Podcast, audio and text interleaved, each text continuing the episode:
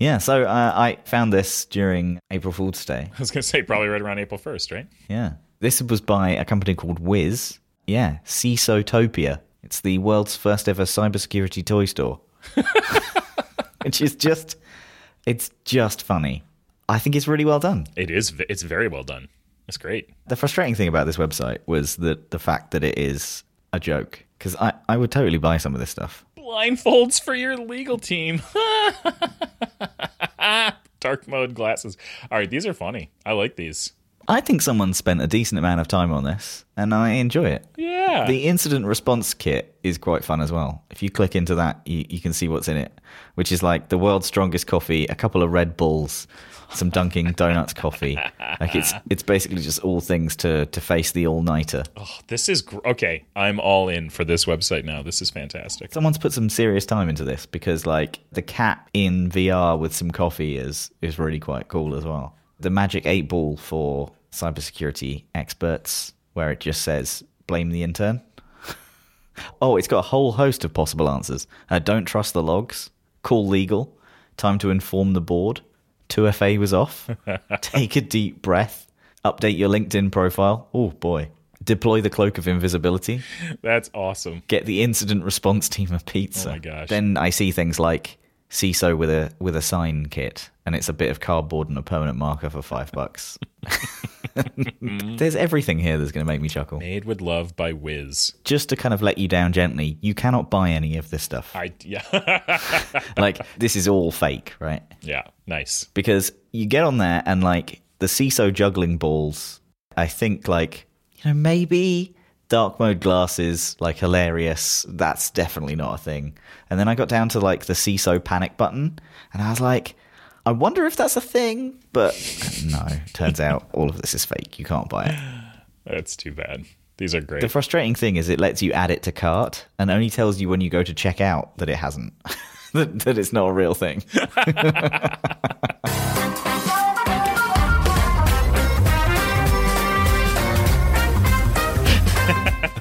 April April Fools. That's pretty good. That's pretty good. So today, today, the day that we're recording this, we are actually releasing the next iteration of our unlock with single sign-on today and we now support unlock with azure so if you have a, a business that uses azure for its identity provider within your company you can now unlock 1Password with azure Uh, you can go to our website and read all about it It's a great name, Azure. it is I like it. yeah I think it's one of the best product names. It's really nice. it's a very sticky name it's good i like it So let's jump into some Watchtower Weekly. Watchtower Weekly is our regular segment named after 1Password's Watchtower feature, where we discuss and dissect some of the latest security news and recent data breaches each episode. And this week, our first story comes to us from Vice.com. Take it away, Matt. Why? Why were you suddenly professional? I don't know. I don't know. I mean, we can continue riding that bandwagon if you like. No, and sound I think like that we uh, shouldn't. 1970s radio DJs. uh, so this one is hackers can remotely open smart garage doors across the world. From Vice, hackers can remotely tap into particular brands of smart garage door open controllers, open them across the world due to a series of security vulnerabilities with that brand. I'm assuming that they can also close them. Equally as annoying, but less of a security issue. So the brand called Nexx has declined to fix, according to findings from a security researcher. The vulnerabilities pose a serious risk to users of Nexx, which offers a Wi Fi enabled garage door opener. So, amongst other products, the researcher who discovered the issue has said that Nexx has not responded to their attempts to responsibly report the vulnerabilities for months. So, Nexx says it sells easy to use products that work with things that you already own. Its garage product connects a person's existing garage door opener and allows them to activate it remotely through a smartphone app. I'm assuming these things are like radio controlled, and then so they have like a button pusher or like a, a repeater for the signal, and then you tap your smartphone or something like that, and then it pings the garage door, right? Correct. Yes. Life is complicated enough, they say. Remembering whether or not you left your garage door open should be the least of your worries. Get peace of mind, the company advertises on its website. Is that true? You have one of these American garage doors that isn't 100 years old and made of wood, right? Correct. Yes. It's a big aluminum thing. And do you have like a, a thing that tells you whether it's open or closed? Or is it just like you press a button? I do. Seriously? High tech garages. Well, yeah, like the smart garage door opener kit that I bought for it came with a, a sensor. It's just a little magnetic sensor that when the garage door is closed, it just tells HomeKit it's closed. That's pretty good. It's not made by Nexx, is it? I, I'm going to go and find out. I'm pretty sure it's not. Okay. So Sam Sabetan, the security researcher, told Motherboard that you can actually do this completely remotely anywhere in the world. And he made a video proof of concept of the hack.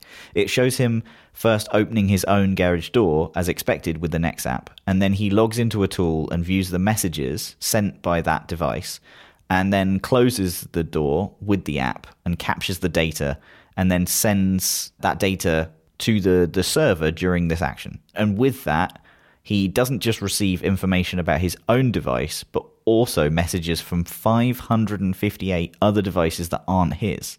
He is now able to then see the device ID, the email address, and the name linked to each other. So he replayed a command back to the garage door through the software rather than the app, and his door opened once again. So he only tested this on his own garage door, but he, he could remotely open other users' garage doors with this technique.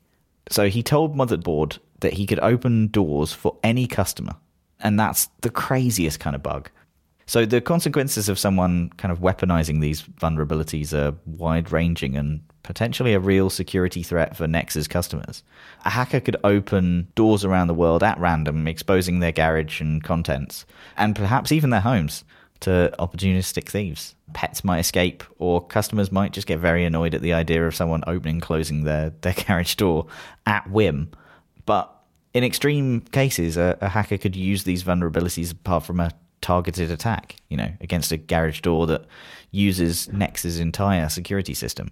Sabetan and Motherboard have repeatedly tried to contact Nexx about the security issues, and Sabetan has said that the Department of Homeland Security's Cybersecurity and Infrastructure Security Agency, CISA, told him it had attempted to contact too. The company has failed to reply or fix the vulnerabilities, and this means the security vulnerabilities are still available. So if you have one of these products, disconnect it, is my advice. Because if you have one of these products, it's not a great time to, to have one. No. You know, I've been walking around the neighborhood every so once in a while, like taking the dog out for a walk, and I'll sometimes I'll come across a Bluetooth speaker that's like open and ready for pairing that I can send audio to. And I always like sort of chuckle and be like, Haha, I could start playing music in this person's house. But like being able to just be like, oh, you know what, I'm going to open that garage door over there is terrifying. This isn't cool. I don't like this at all. So, this next one from the BBC is about a popular cybercrime website that has been shut down by police. So, Genesis Market, one of the world's biggest criminal marketplaces, as used by online fraudsters to buy passwords, has been closed down in a global law enforcement crackdown. So, Genesis Market sold login details, IP addresses, and other data that made up victims' digital fingerprints, often costing less than $1. The personal information let fraudsters log into banks and online shopping accounts. Law enforcement agencies around the world were part of these coordinated raids. During a series of raids, the UK's National Crime Agency, the NCA, arrested 24 people who are suspected users of the site. They included two men aged 34 and 36 in Grimsby, Lincolnshire, who are being held on suspicion of fraud and computer misuse. Law enforcement agencies from 17 countries were involved in the raids. The operation was led by the FBI in the US and the Dutch National Police, working alongside NCA in the UK, the Australian Federal Police, and countries across Europe as well. Globally, 200 searches were carried out and 120 people were arrested. From April 5th, anyone logging into the Genesis website saw a message that read Operation Cookie Monster. This website has been seized. oh dear. Operation Cookie Monster. I'm assuming because the way that they, you know, will link people to this website is cookies, but I'm sure it's not as all hooked up as that. Genesis Market had 80 million sets of credentials and digital fingerprints up for sale, with the NCA calling it an enormous enabler of fraud. For too long, criminals have stolen credentials from innocent members of the public. That was from Robert Jones, the Director General of the National Economic Crime Center at the NCA. We now want criminals to be afraid that we have their credentials, and they should be, he added. Ooh, a little bit of a a little bit fighty there. I like it. Dutch police have launched a portal on their website where the public can check whether their data has been compromised. Very similar, of course, to Have I Been Pwned, which I'm sure all of the information is in Have I Been Pwned as well. Genesis Market operated on the open web as well, not just the dark web. Set up in 2017, it was notable for its user friendly English language interface. It was a one stop shop for login data that enabled online fraud, and users could buy information, including history and cookies and autofill form data. IP address and location. This allowed fraudsters to log into bank email and, and shopping accounts and redirect deliveries and even change passwords without raising suspicion. Login information on sale included passwords for Facebook, PayPal, Netflix, Amazon, eBay, Uber, and Airbnb accounts. Criminals buying the information were even notified by Genesis if the passwords had changed. So it was a whole host of services. Genesis provided its customers with purpose built browser that would use the stolen data to mimic the victim's computer so it looked as if they were accessing their account using their normal and usual location so the access didn't trigger any security alerts. Mr. Jones said it was a very sophisticated website, easy to use, with a wiki telling you how to use it, and accessible on the open web and the dark web. So you didn't need to be a sophisticated cyber actor to get into this. You just needed to be able to use a search engine, and then you could start committing crime. So, depending on how much data was available, a victim's information would sell for around a dollar or up to hundreds of dollars. And while Genesis users were mostly accessing it for fraud, the data on sale could also be used for things like ransomware attacks, where hackers could block access to data and demand payment to release it. The individual's data that led to the 2021 hacking of gaming giant Electronic Arts, EA, was sold for just $10. Will Lyne, head of cybersecurity intelligence at NCA, said Genesis was a significant marketplace for buying login information and believes there are around 2 million victims worldwide. So, 2 million victims worldwide, 80 million sets of credentials and digital fingerprints up for sale. This is wild. This place was huge and great work that they've shut it down. Yeah. This is really something. It's it is amazing to me that things like this exist, especially on the open web. Yeah, on the exactly without just being like immediately shut down. It's fascinating. It's to set up in 2017. I realize you read that out, but like, my goodness, that's six years this thing was kicking around. Mm. Wow. So this next one's from VentureBeat, and it's incredibly depressing. More depressing than other ones that we've read out today, which have been pretty depressing. A third of organizations admit to covering up data breaches. New research released by cybersecurity vendor Bitdefender surveyed over 400 IT and security professionals who work in companies with 1,000 employees or more. Bitdefender found that 42% of IT and security professionals surveyed had been told to keep breaches confidential, i.e., to cover them up when they should have been reported. Perhaps even more shockingly, 29.9% of respondents admitted to actually keeping the breach confidential instead of reporting it. This research highlights that an alarming number of organizations are willing to ignore their obligations to report data breaches to regulators and customers in an attempt to avoid legal and financial penalties. The research comes less than a year after the FTC convicted former Uber CSO Joseph Sullivan for attempting to cover up a hack of Uber in 2016. The case highlighted that lying about data breaches is a serious criminal offense in many jurisdictions. 52% of the organizations have experienced a data breach within the last 12 months. I mean, that, that's wild alone. The five threats that respondents reported that they are most concerned about are software vulnerabilities and zero day attacks, so that's 53.9%. Phishing and social engineering was 52.2%. Supply chain attacks, 49%. And ransomware, 48.5%. And insider threats, you know, bringing up the rear at 36.5%. So a bunch of things top of mind for, for CISOs. So Andre Florescu, the senior vice president of products at Bitdefender, said worldwide organizations are under tremendous pressure to contend with evolving threats such as ransomware, zero-day vulnerabilities, and espionage, while struggling with the complexities of extending security coverage across environments and an ongoing skills shortage. He also said that the results of this survey demonstrate more than ever the importance of layered security that delivers advanced threat prevention, detection, and response across the entire business, while improving efficiencies that allow security teams to do more with less. That, that, that's, uh, I'm sorry. I'm, I'm sure this guy's great, but my God, that quote is empty. yeah. more with less. Doesn't everybody wish that? Yeah, that, that's that is such a such a red flag. That's a daytime TV advert slogan. Do you want to do more with less? yeah, exactly. So, I mean, this sucks. Yeah, not great because it is really important for organizations to tell you when they've been breached because it's your information that they're holding. I think I think this is the most depressing one of the day. Yeah, because it's impossible for us to know if we've been breached or not if people aren't telling us, which is terrible. Yeah, agreed. Well, should we move on to something a little bit lighter? Yeah, let's do it. Whoa. All right, so that's all for Watchtower Weekly. And now I think it's time for my chat with Steve Won at 1Password, where he breaks down how 1Password is going to support passkeys and 1Password's plan for going passwordless. I think this is a really cool time for us, and it's a really nice interview to, to dive into all that 1Password has planned for what I think is the future of authentication. So Here's Steve.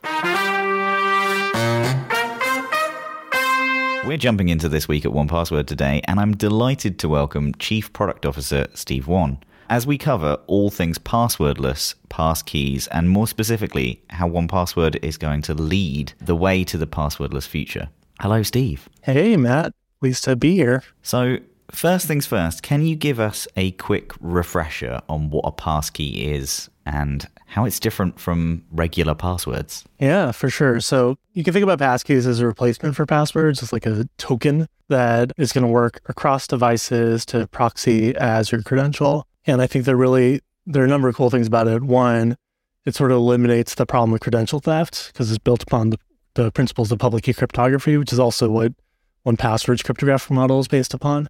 And then secondarily, and I feel like this is like an underrated aspect of it, is when you put in a password, what you're doing is you're proving that yourself as a user are Matt or Talon or whatever your online handle might be. And what passkeys actually allow you to do is not only have the website verify you, but your credential will also verify the website. And the exciting thing about that is it, it's sort of a two-way authentication step, which just has tremendous like privacy implications and security implications in terms of the type of information that we share when we log in to websites and services that we use every single day.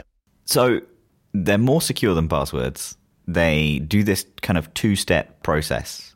Are there any other ways that passkeys are better than passwords? Well, it's for one, it's something you don't have to remember at all. And it's a little counterintuitive, right? Because authentication is meant to be frictionful. Like authentication goes back all the way back to like challenge coins and the with Roman centurions passing off tokens to each other to prove that they belong to whatever legion and so forth. And passkeys rely on the predicates that we use every single day on laptops and phones, Touch ID, Face ID, Windows Hello, things that we, you know, on a phone you're probably doing like, like 45 times a day, unlocking that device with Face ID or fingerprint on an Android device. On a laptop, you're probably unlocking like 10 to 15 times a day.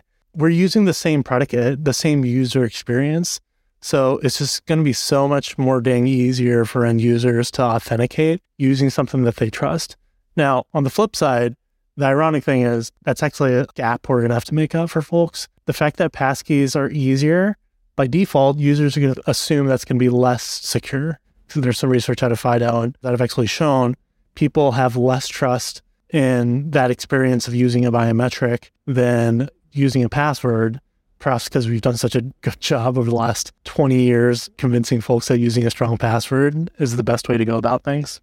My favorite example of something like this is something that I, I probably I mentioned on the show and I talk about quite a lot is a parking ticket machine you press the button, pay for your parking. When you put your card in, basically milliseconds occur and then it spits your card back out after you pay. And the queue is actually longer because people put the card back in at least a few times in order to check because it's so fast that it happens. And I think we're we're going to have to do that with passkeys. We're going to have to kind of slow down the experience a bit, really acknowledge what is going on before we can then artificially slow it down so we can speed it up later almost.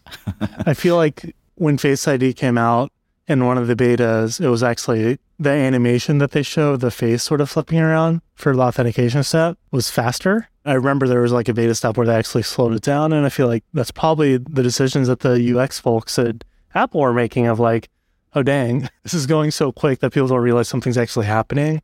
And this illustration animation actually shows that a process is taking place to verify your identity. 100%. So let's move on to what 1Password is doing. How is 1Password going to support passkeys? If I sign up for a new Shopify account using a passkey, will I be able to store that that passkey in 1Password? Yeah, totally. So, what's 1Password done for the past 18 years? 1Password has stored your credentials and allowed you to use it across platform on, on any service. Every day I use an iPhone, Google Pixel, MacBook, and Windows PC. And 1Password just makes using the web bearable for me because I will hop between those devices between work and personal life and be able to use credentials everywhere. We're going to do the same with passkeys. And that's where we're going to be starting from, which is storing passkeys within 1Password and allowing you to use those cross platform. And that's really exciting for us to be able to like lead the charts there. And we're choosing to be early a little bit to market because we need to make sure that we feel like we have a duty to make sure that users have a great first impression of utilizing passkeys. And we think at, at present, the experiences are so disjointed on each of the platforms that it's not going to be a great experience. And it's going to be something that users just refuse to use because it's going to be hard of like, hey, okay, I you know, maybe I had a good experience using passkeys on in the Apple ecosystem, but the moment I use a Google device or the moment I log into a Windows device at work, actually I have to like have a whole different set of passkeys. That's not going to be great. So that's where we're going to be starting from, which is storing passkeys and using them across platforms. The second piece is maybe the project I'm most excited about, which is unlocking 1Password with passkeys, taking the password out of 1Password, which leads to interesting conversations of what domain name do we need to buy in the future. And the reason I'm really excited about that is one, frankly, like the account password is frictionful for some users. I mean, many of us in personal contacts, as we convince family members or friends to set up 1Password, couldn't even remember like my wife when she set up 1Password the first time. She was trying her darndest to to use a unique password and she got locked out in the first like two weeks and I had to reset her. Like, thankfully, it's a family account, so that's pretty straightforward. But imagine if her experience is replaced outright with a passkey. There actually is not a password for her to remember. It's going to delegate to Face ID on her phone, Touch ID on her MacBook Air, Touch ID on her iPad, and she's going to be able to log in and utilize 1Password across the board without really thinking about it. And that's really exciting from like a enrollment and activation, a usage standpoint of just making it simpler. Now, an obvious question might be like, wait, you've supported biometrics for years. Like, what's the difference here? That's true. The way that biometrics have been implemented historically is biometrics are basically like a mask over the top of the password in the background or the device pin in the background. Fundamentally, passkeys actually eliminate that password there's a concept of a shared secret, which is what a password is. It's a secret that you know and the service knows to be able to validate you. What passkeys allow you to do is actually completely eliminate the shared secret, whereas biometrics are just masking over the top of it.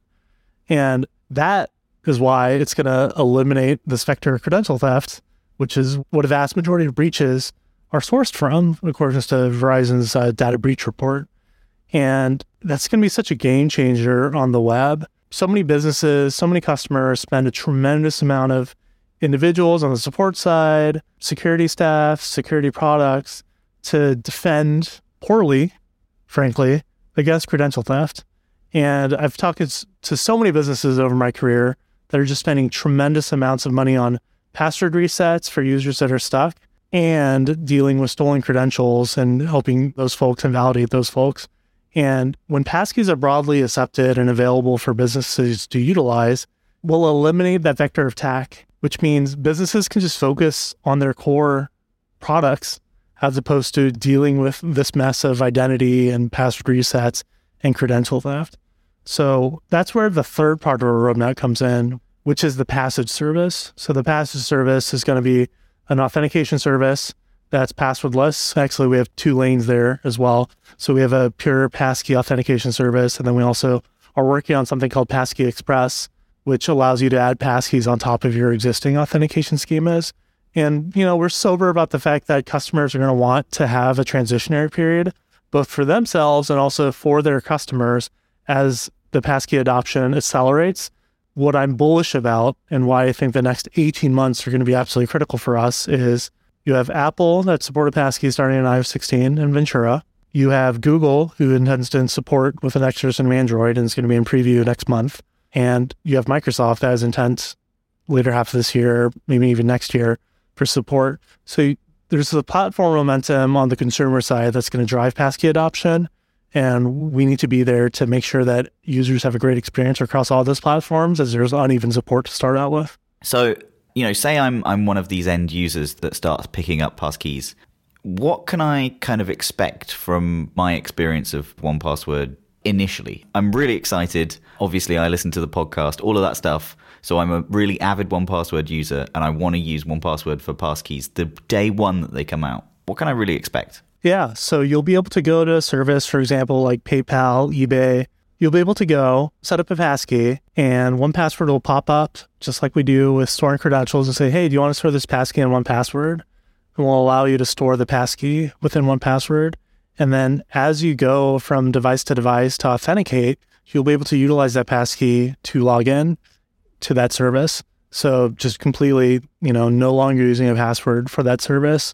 And there are a lot of questions that sort of arise from that of like, all right, what do you do with a pre-existing password? What's sort of the fallback? And we're excited to partner with customers to figure out what this future looks like and use that feedback to continue to iterate and evolve on it. We're never done shipping. We're never done iterating, right? Our V1's not going to be V1 very long. It's going to be a V2 pretty shortly after. So it's going to be a fast moving what customers can expect from 1Password is we're going to be on the bleeding edge and we're going to continue to iterate and we're going to make that experience better and better over time as passkeys get more broadly adopted across services. And customers, you know, a great resource for folks to look at is passkeys.directory. So it's our service. It's a database that we're maintaining of consumer services and business services that support passkeys. And we're actually in the process of adding a feature where you can both submit sites and then also vote on sites, sort of in like a Hacker News, Digg, Reddit kind of way. So that'll be a great way for early adopters to keep tabs on which services are supporting passkeys to start with. From an unlock and enroll standpoint, it's going to be very seamless. It's going to be, hey, like I'm using Touch ID, like I'm using maybe a YubiKey, like I'm using a Windows Hello on my device. That's completely what you're going to rely on to log into 1Password and you're never going to be asked for your account password again. So, taking all of that in, we've heard about the death of the password for years. Do you believe that passkeys are it? You know, it's got the industry excited. It's got me working in security on the UX side, like absolutely excited. Do you think like this is the this is the one? I do, and I feel like I have the benefit of experience so I've been involved with FIDO since 2014. Back when I was a duo, we were launch partners with actually Google and Yubico on the U2F standard, and we were the first like service layer to support U2F. And then obviously like UAF was the follow on from that. And then we had WebAuthn, which even also a duo, we partner with folks like Intel to show off a demo working with SGX and a software based platform authenticator outside the Windows Hello and Touch ID schemas because there wasn't access to them at that point to support WebAuthn 2. And so you see this like sort of trend line of like we started with U2F, realized it was frictionful to expect consumers and users and businesses to rely on hardware based tokens. And then we worked on UAF and WebAuthn. And it was basically, it was too early for us to integrate with the biometric providers that exist within the platforms at that point. And the reason I'm so bullish on passkeys is like that next sort of evolution and the technology that's going to actually push us over the edge is it's the platform support, frankly. Apple going all in early last year and saying, hey, we're going to support this in iOS 16 and Ventura, and this is going to be the future of authentication. And then Google's always been a key collaborator on U2F, UAF, and WebAuthn from the start of it And then obviously like Microsoft's backing along this too. And Microsoft's done a tremendous amount of work in the ecosystem of pushing on Windows Hello, pushing on passwordless experiences for workforce. There's this like momentum shift around passkeys in terms of driving consumer awareness. And having worked on this for close to a decade now, dear God, it is close to a decade. I'm sober about the fact that passwords are going to be around for probably two to three decades. This transition is going to be all in one. But imagine if a couple of major services like Apple, you know, with your Apple ID, with Gmail, with your Google ID, just, or like, you know, other consumer services like Twitch or social media networks support passkeys. All of a sudden, you're going to have like half of what we spend our time on the web utilizing only using passkeys. And that's going to create a din of demand from consumers like, holy cow, I want to use this everywhere. I think back to Touch ID, right? So Touch ID, when Touch ID launched, we were all, all excited about it. And we were disappointed to hear there's not an API for us to tap into. And then the moment the API was announced, we at 1Password were actually the first ones to implement it at WWDC. I think actually, like Jeff said, it was like less than 12 hours after it was announced.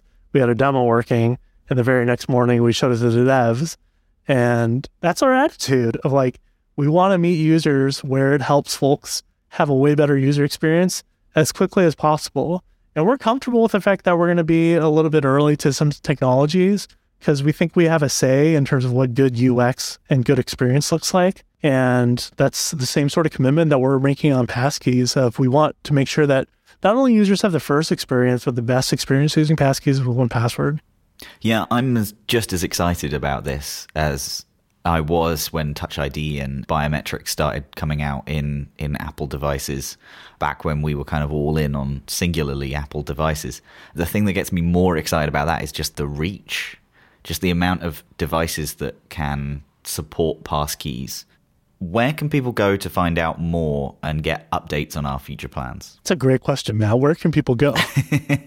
well, I think personally, future.1password.com forward slash passkeys is a great website that hosts a, a bunch of information and there's a newsletter there as well. Yeah, for sure. And then I definitely want to point folks to passkeys.directory. And then also, like, we're part of the FIDO Alliance, we're on the board. The FIDO Alliance has great resources, and you know the FIDO Alliance is contributed to by Google, Apple, tons of great identity vendors in the space too. And FIDOalliance.org slash passkeys is a great resource, really like human oriented explainer of exactly how they work. And also white papers around the security principles of, you know, CTAP2. There's a trusted communication layer between the browser and the trusted execution environment. I have read the CTAP2 white paper. I'm not going to herald it as interesting as, as you did. It's a fascinating read. I, I think it's got a niche audience there. Thank you so much for joining us. Please do come back on the show when there are more details around things that people can play with. All right. Thanks for having me, Matt. Matt, should we should we talk about the winners of our game poll? we, we asked our listeners to to vote for their favorite game to bring back from the random but memorable archives. Yeah, it was a two two horse race, very close. I don't think you're going to enjoy the news. I don't. Uh, why? Why is that? Matt. But the, the votes have been counted, mm-hmm. and I can reveal that our listeners have decided to bring back Play Your Passwords Right. Oh, God. Are we also bringing back higher bot and lower bot? I think yes. I, I, think we just bring back one of them. Okay. And I think it's your best friend Hirebot. Oh, I think good. that would be the best one to bring back. Great. I can't wait to be emasculated again. so I think for the second time we've ever done on this podcast, it's it's time to play the Play Your Passwords Right theme tune. so here we go. Here's the Play Your Passwords theme tune.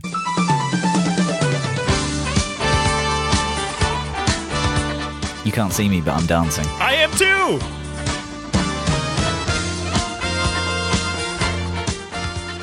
They don't make them like this anymore. Oh, God, the saxophone and the horns. Best bit.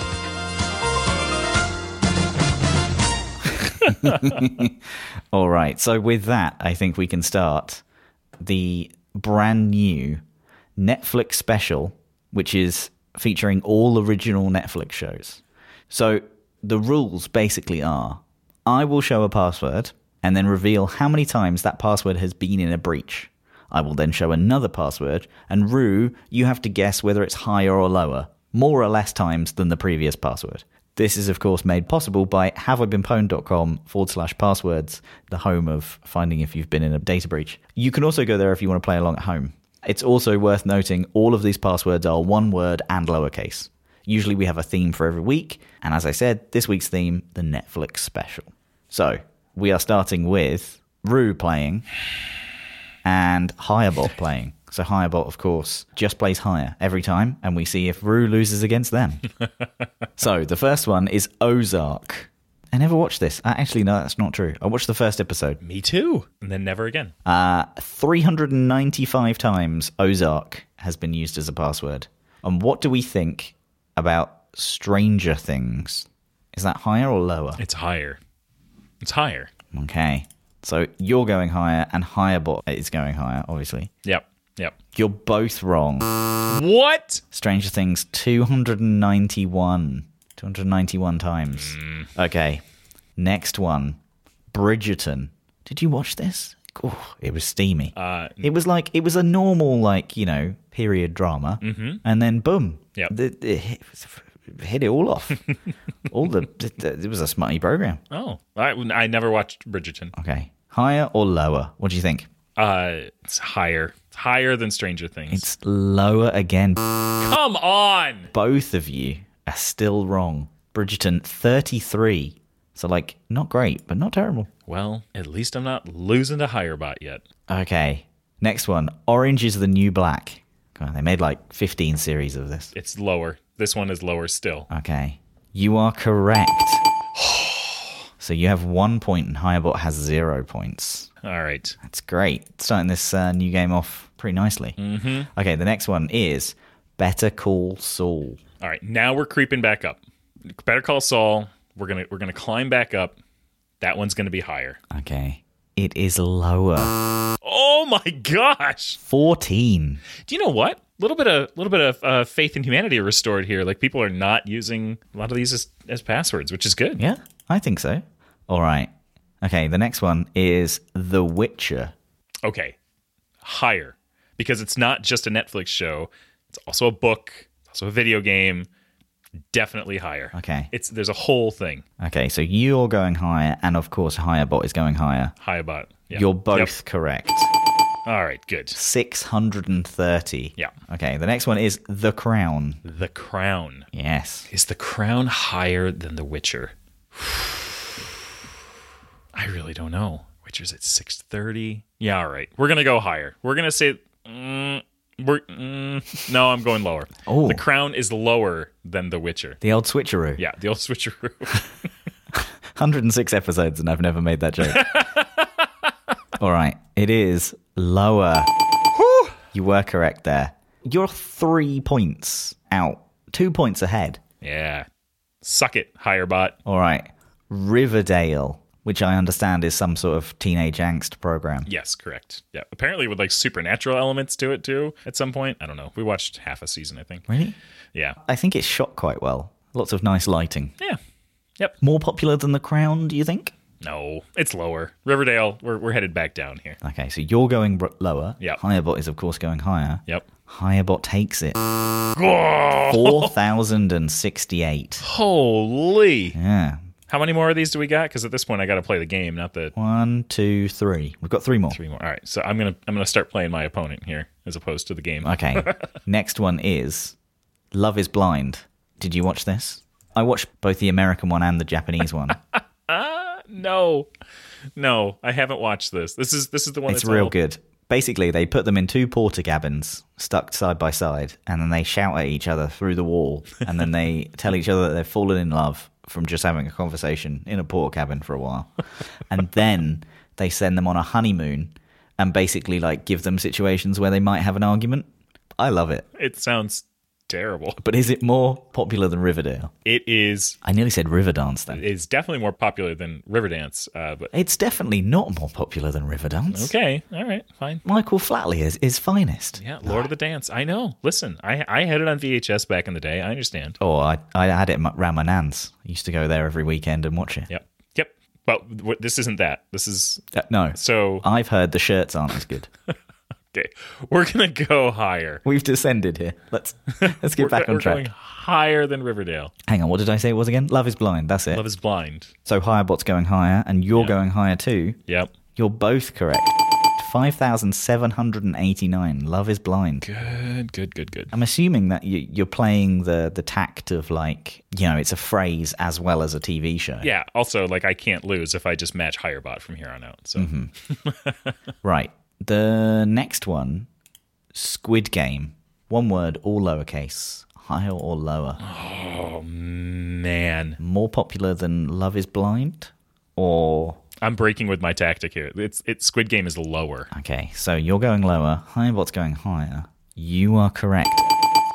Only eight. Yes. Eight people have got a pwned password of Squid Game. Extend that lead. Love it. Good. All right, we've got one more. One more. I can't lose. It's, this is an anomaly to your to your history.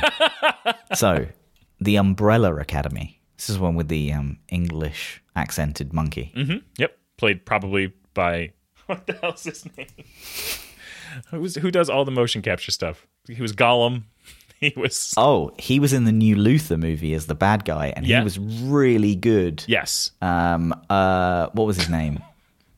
Uh, oh, it's um. It's right on the tip of my tongue. Oh God, He was in. Andy Serkis. It's your man, Andy Serkis. That's who it is. It's, it's- I think it's just Circus, but yeah. Okay. So English monkey, chimp, actually probably played by Andy Circus. I, I don't think it was, but okay. Uh, no, I don't think so either. Umbrella Academy. Is it popular? I, d- I don't know much about it, to be honest. No, this is lower. It's lower yet than Squid Game. Okay. I think it's also a book, uh, a graphic novel. I'm still going lower.